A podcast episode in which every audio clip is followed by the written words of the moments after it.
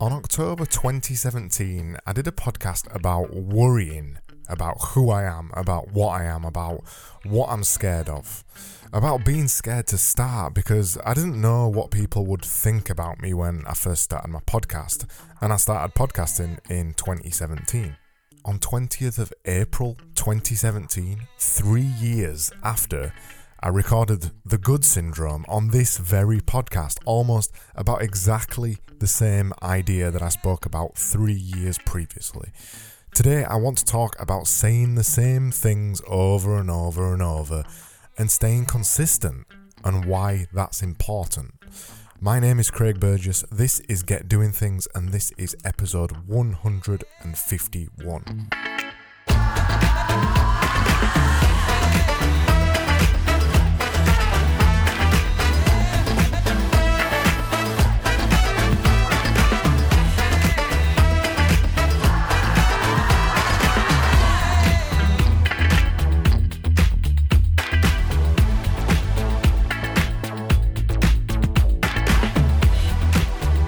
This episode has been inspired by Justin Michaelet, and I hope I said your name right there, Justin.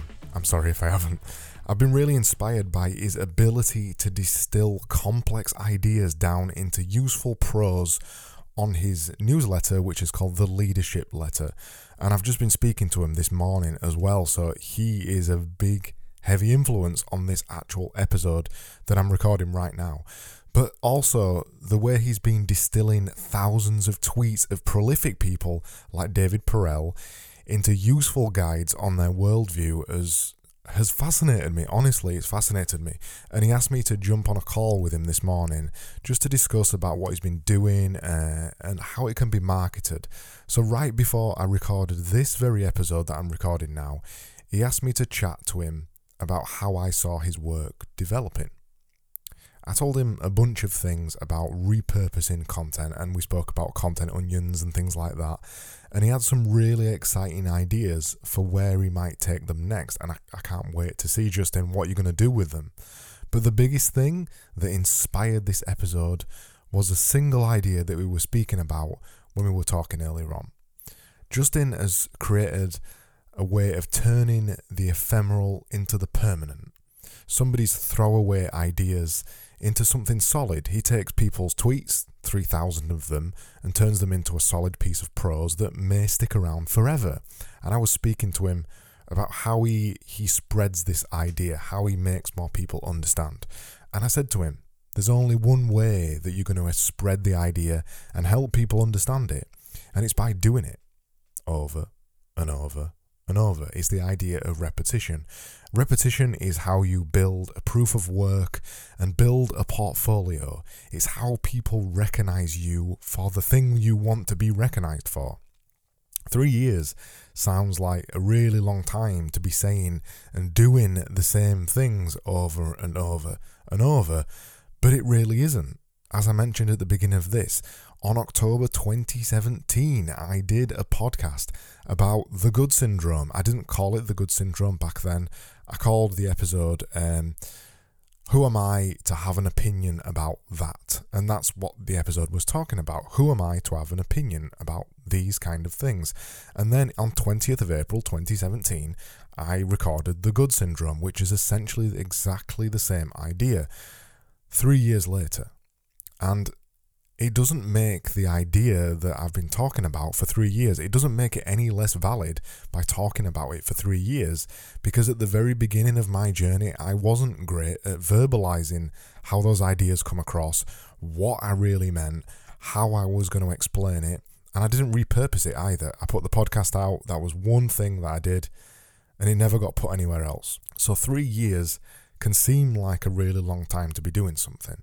Doing the same thing over and over and over really is the only way to get better at something. Three years' time, you'll be really good at something. Right now that you've started, just like the thing that Justin started, it's taken him a long time to actually make the end result of the thing that he's doing because he isn't practiced at doing it yet.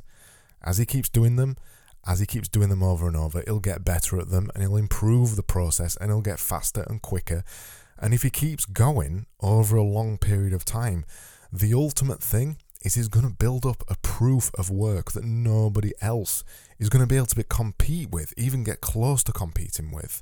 If you start one thing, stop, start new thing, stop, start new thing, stop, you never get noticed.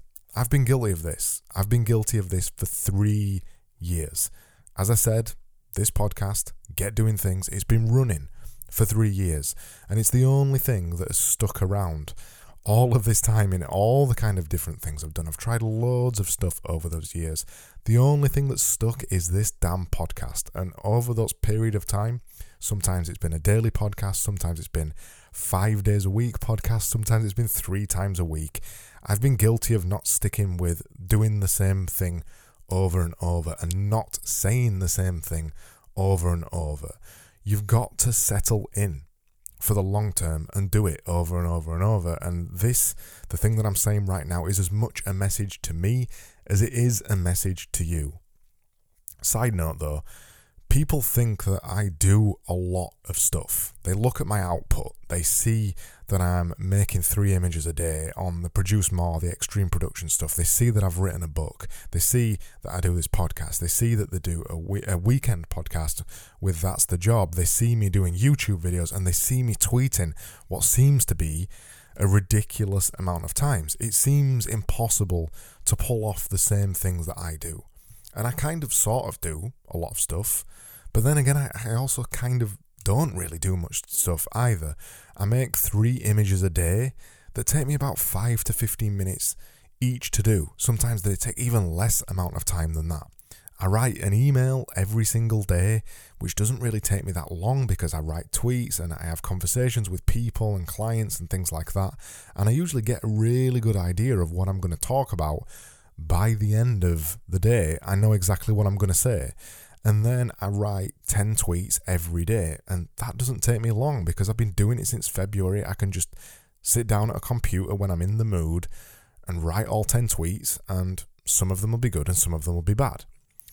It doesn't take me long to do these things, but looking at them and looking at them in kind of a total thing, being there every day of somebody's life, being there over and over and over, makes it look like I'm doing much, much more than I actually am. If you take a week off Twitter, I've written 70 tweets, made 21 images for you to consume, 7 emails, probably a podcast or two, and an episode of That's the Job. If you check in with me weekly, it looks insane. Check in with me daily, not so much. It doesn't look that impressive. So the message to take away from this is over and over and over.